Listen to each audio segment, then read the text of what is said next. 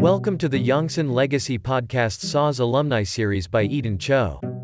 Please excuse occasional sound problems due to poor network connections while recording.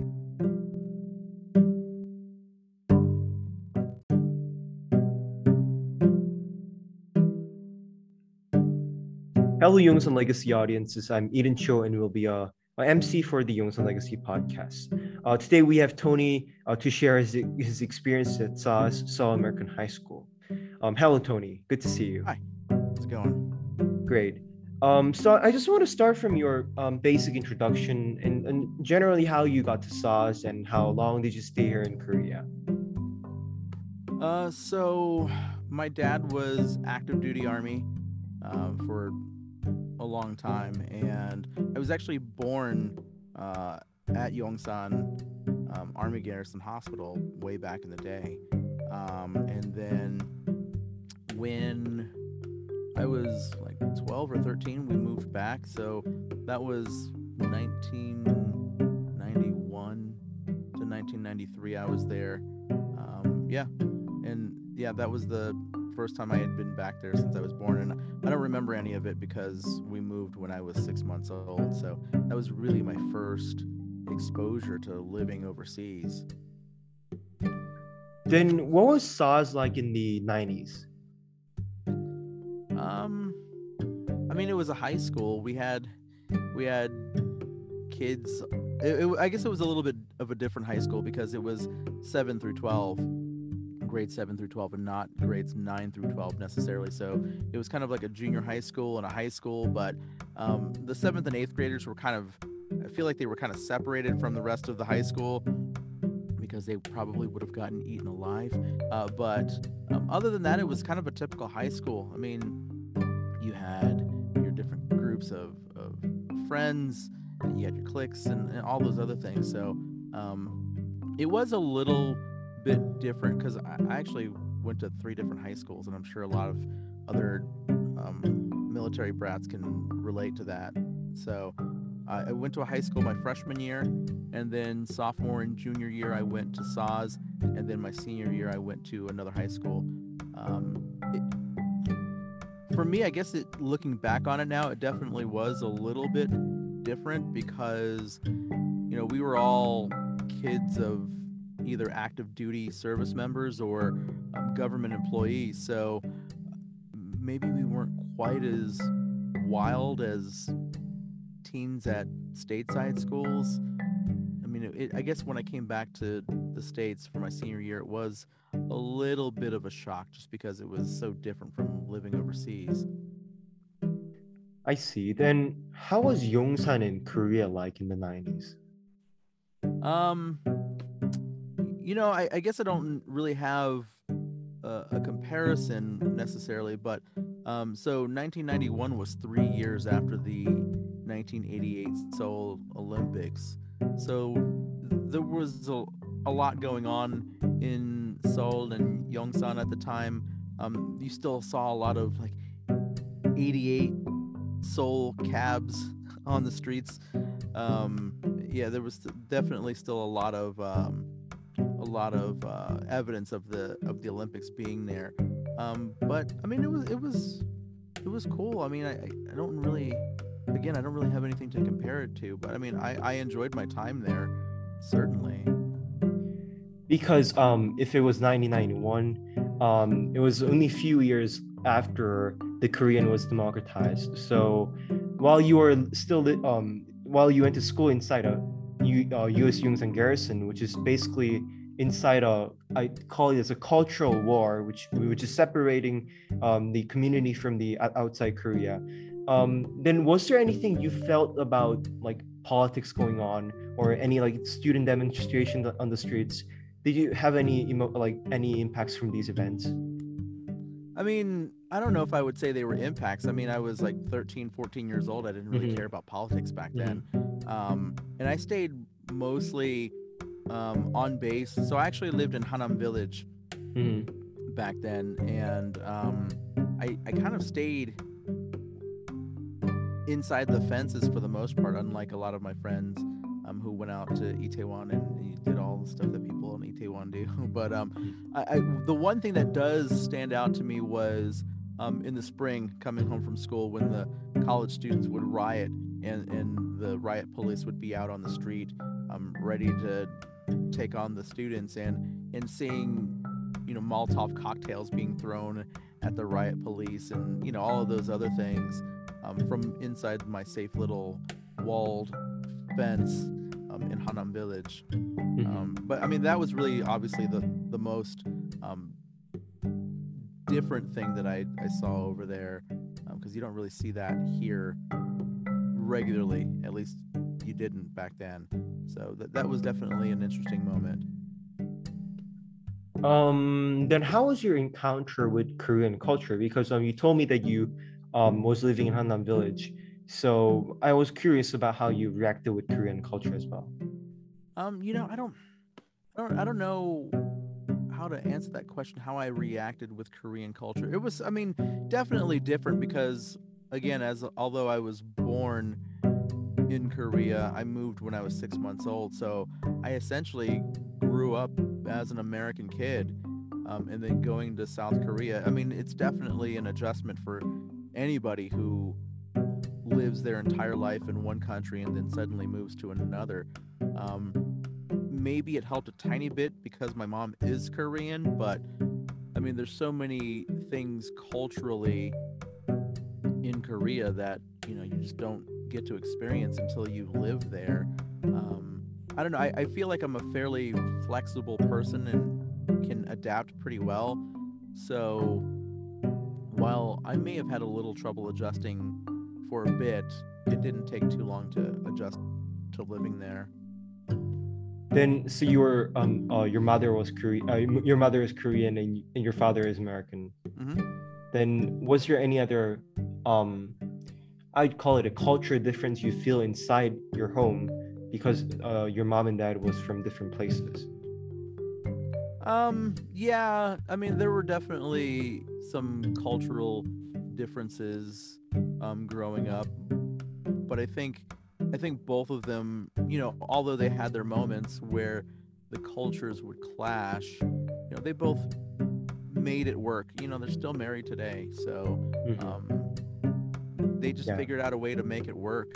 Um, you know, my mom for a long time was a practicing Buddhist, Mhm. and then at some point she converted to Christianity. Mhm. Um, and, and I'm sure when she was practicing Buddhism, it, it was a little bit of a different perspective for my dad to experience. Um, but again, they made it work. They're still married, so. I see. Then um, you told me you're you like you essentially grew up in America, so you just grew up as a, other American kids. Then when you first came to Korea, and uh, back then internet was not as developed as right now. How was your um, encounter, or how did you keep in touch with American teenage culture or, or American media in general? Um, I will. I will say first of all, um, I wasn't just like all the other American kids because most American kids don't eat kimchi. So um, it definitely wasn't um, just like all the other American kids. Mhm. But um, you know, keeping up with American culture while in Korea, um, you know, I don't. I don't know how we did. I mean, certainly there were some things that were different, but you know, we had music videos back then when things like MTV showed music videos. Um, I, I believe MTV was available um, through cable of some sort back then because I, I do remember watching some music videos and keeping up on some of the things that were happening back then in terms of music and culture and other things like that. Um, we were able to keep up on TV shows to a certain extent. So, um, yeah, it wasn't it wasn't too difficult. I mean, we kind of had our own culture, right? Mhm. Because we're all military kids or U.S. government kids living in a foreign country together. Mhm. So we kind of had our own thing going on. Mhm. Then, um, when you went back to the state, did you feel any cultural difference with um, your experience in SAHS and the your peer groups in in the state? Yeah, it was really weird going back. It was really weird. You know, I was a freshman in high school um, when I started high school. And then, like I said earlier, we moved to Korea during my sophomore and junior years, which I feel like in high school is the time where you really start like finding yourself a little bit. You start, I don't want to say growing up, but I'm going to say growing up a little bit. Oh yeah. And you find that group of friends. At least Mhm. that's what happened to me. Um, so going back to the States for my senior year was really weird hmm um, because I, I was a different person at that point. I had spent two years in a Mhm. different country, Mhm. right, with with with kids who were like me, um, and then going back to the states, it was just a it was an odd thing. It was it was weird. I did not enjoy my senior year of high school very much at all. Um, then um, how about your racial identity impacted your childhood and the rest of life? And did SAHS have any impacts on your understanding of these issues? Um, I don't know. Um, I- don't know if living there and going to SAHS had any impact necessarily on my racial identity. I mean, if anything else, um, I had more friends that were like me, you know, who were like half Korean and half, you know, whatever else. There were a lot more of us there, certainly. Um, but in terms of my identity, I don't know. I don't know how much living there actually shaped how I feel about myself now. Um, I'm still kind of in a weird space, and I'm a grown man at this point. You know, I mean, yeah, I'm I'm Korean. I'm also black. So it's it's been a lifelong journey to figure out who exactly I am. But you know, I I, I am who I am, really. Mm-hmm. Yeah. Um, and also because um, I think there are clearly some, like I would call it as a, a generation difference. So for uh, people who graduated SAHS in late 60s or 70s, um, their experience in SAHS was quite remarkable in the sense how it was um, embracing toward racial differences because still back then um, us uh, had a lot of racial issues. And i mean even today we have it but relatively. Um, and then how about your um, experience in SAHS was different from your experience in- in the states in terms of these racial issues? Um, you know, honestly, I, I I can't say how it was different because to be quite honest, I didn't really have a lot of friends my freshman year of high school, and then moving to a new school my senior year when all of those people had been together for a few years already. Some of those folks had known each other since elementary school. Um, I didn't really have a lot of friends um, during my senior year to be honest, some of the folks that I went to elementary school with were at that high school because I had moved back to a place that I had lived as a child. But we weren't really friends anymore because we had grown so far apart since we had last seen each other. So, um, yeah, just it, it was it was a it was a weird time again. My sophomore and junior year, I had my group of friends in Korea, but my freshman and senior years, I didn't really have a group of people I, I hung out with. i see um, then what was you what do you think to be the greatest merit of attending SAHS? Um, it's an experience most people don't get. Mhm. Uh, I, I, you know, there are a lot of people who go to school overseas and live overseas, but the vast majority of people never leave the country where they're born. You know, much less go to school and live in another country for a certain period of time. So, I mean, that for me is a part of my life that I will remember fondly forever. Um, you know, I, I still connect with people now that I went to high school with, um, and we all have that one thing in common. So, I mean, really, that that's it for me. Um, it, it's taught me how to be adaptable and flexible, and and just kind of being able to handle things as they come. then what was your challenge in your experiences in SAHS? My challenge, well, I mean, there were a lot of challenges. I mean, for Mhm. me, So I use a wheelchair. I use a power wheelchair. Mhm. And South Korea, I don't know what it's like now because I haven't been there in, in years, actually, since I left SAHS, but um, it wasn't the most wheelchair accessible place in the world. Um, hopefully, it's better now, but that was a challenge for me. Um, my friends would often go out to Itaewon on the weekends and go to the clubs and party and do all the other stuff that folks go to Itaewon to do. But I couldn't really do that just because like, I couldn't go out the back gate in Hanam Village because there was a bunch of stairs. Um, couldn't get out easily anyway. And then going around the the side gate, I mean, it, took you way out of the way to get there, and I just I didn't feel comfortable doing that as a kid. So um, I stayed in Hanam Village a lot, you know. And then when I, I I would go to school, you know, I would come home. But um, I mean, that really was my biggest challenge for the most part. Um, I think now, if I were to go now, I would be more open and more courageous in terms of going out and exploring the area. But back then, I didn't feel good about it. Then, is there any funny episode you want to share with the audiences?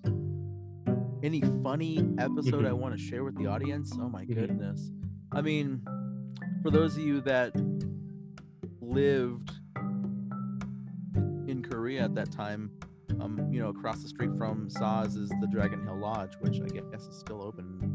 I don't know if it is. I don't know. Anyway, Mhm. um, wow. So we we did what teenagers do. I don't know how they rented the hotel room. I guess somebody was over 18 at that point.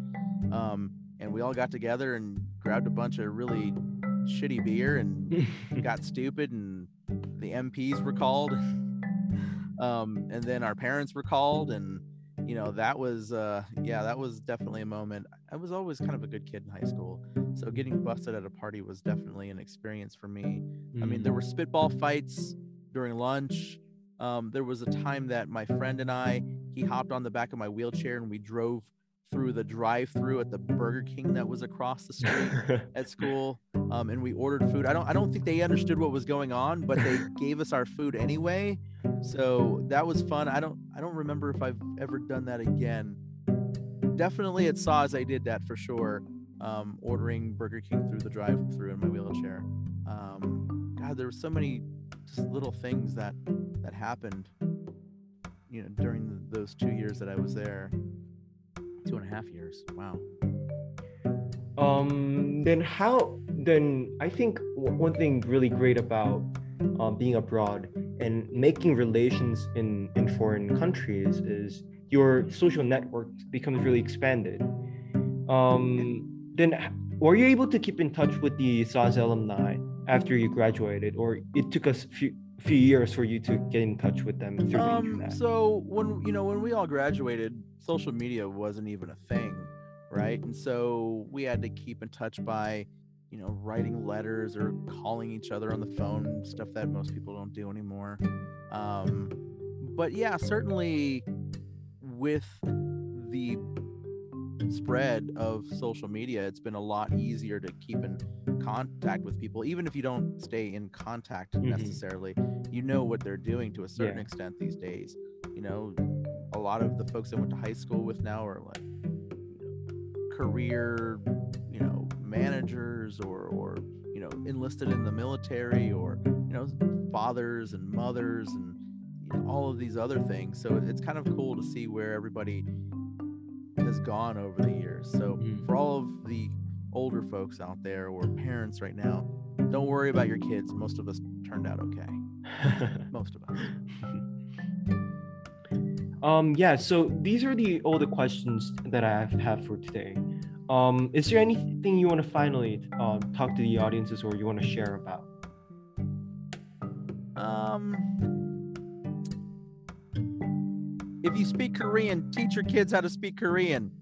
Because even though my mom's Korean, I can only ask for like water and cigarettes, and that doesn't really get you anywhere. So, um, but other than that, I encourage everybody if you have an opportunity to live in another country for a while. I mean, I'm assuming most of the folks that will be listening or watching this um, lived overseas at some point. Um, and if you get an opportunity to do that with your family now, I mean, hopefully you had a good time and hopefully you get an opportunity to do that with your family now because it was it was an incredible experience and you know one again that I'll never forget.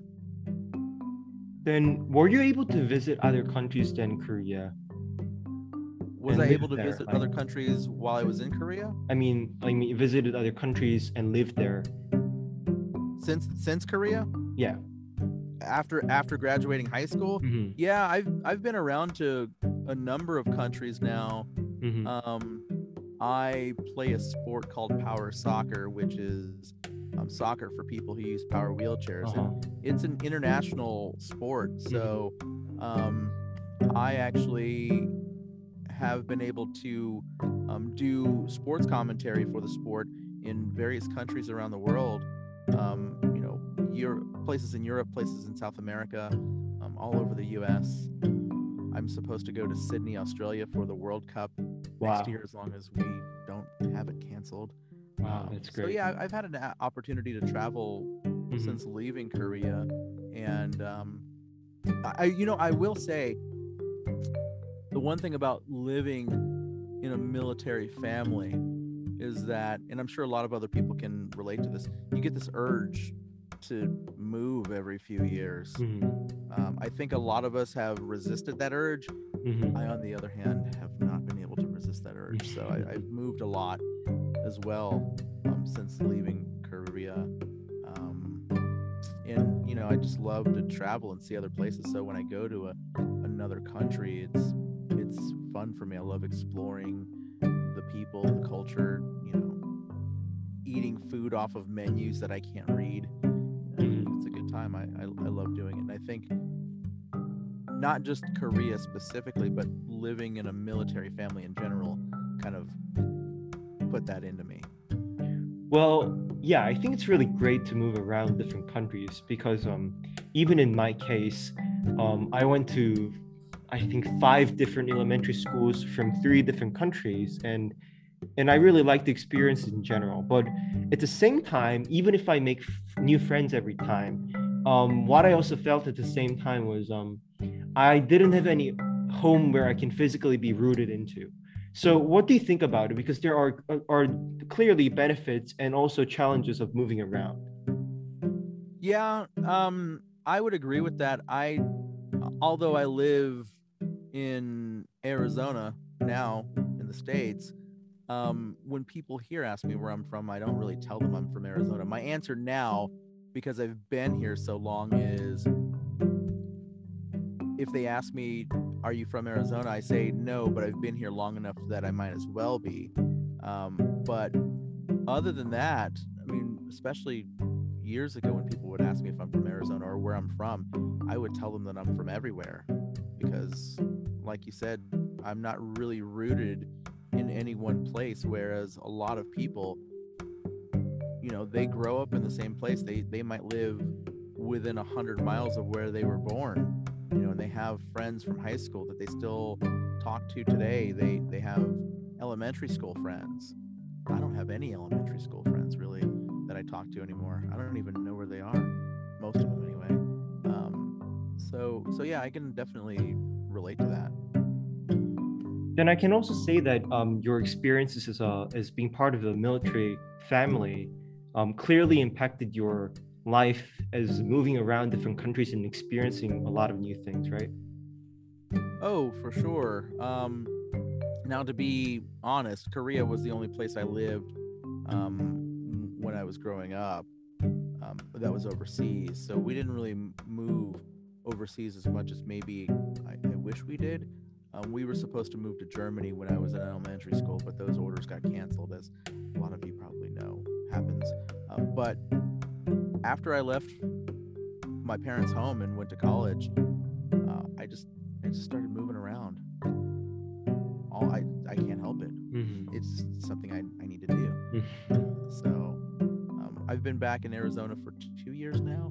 We'll see how long I stay here again. then were you able to come back to Korea after um, living SAHS?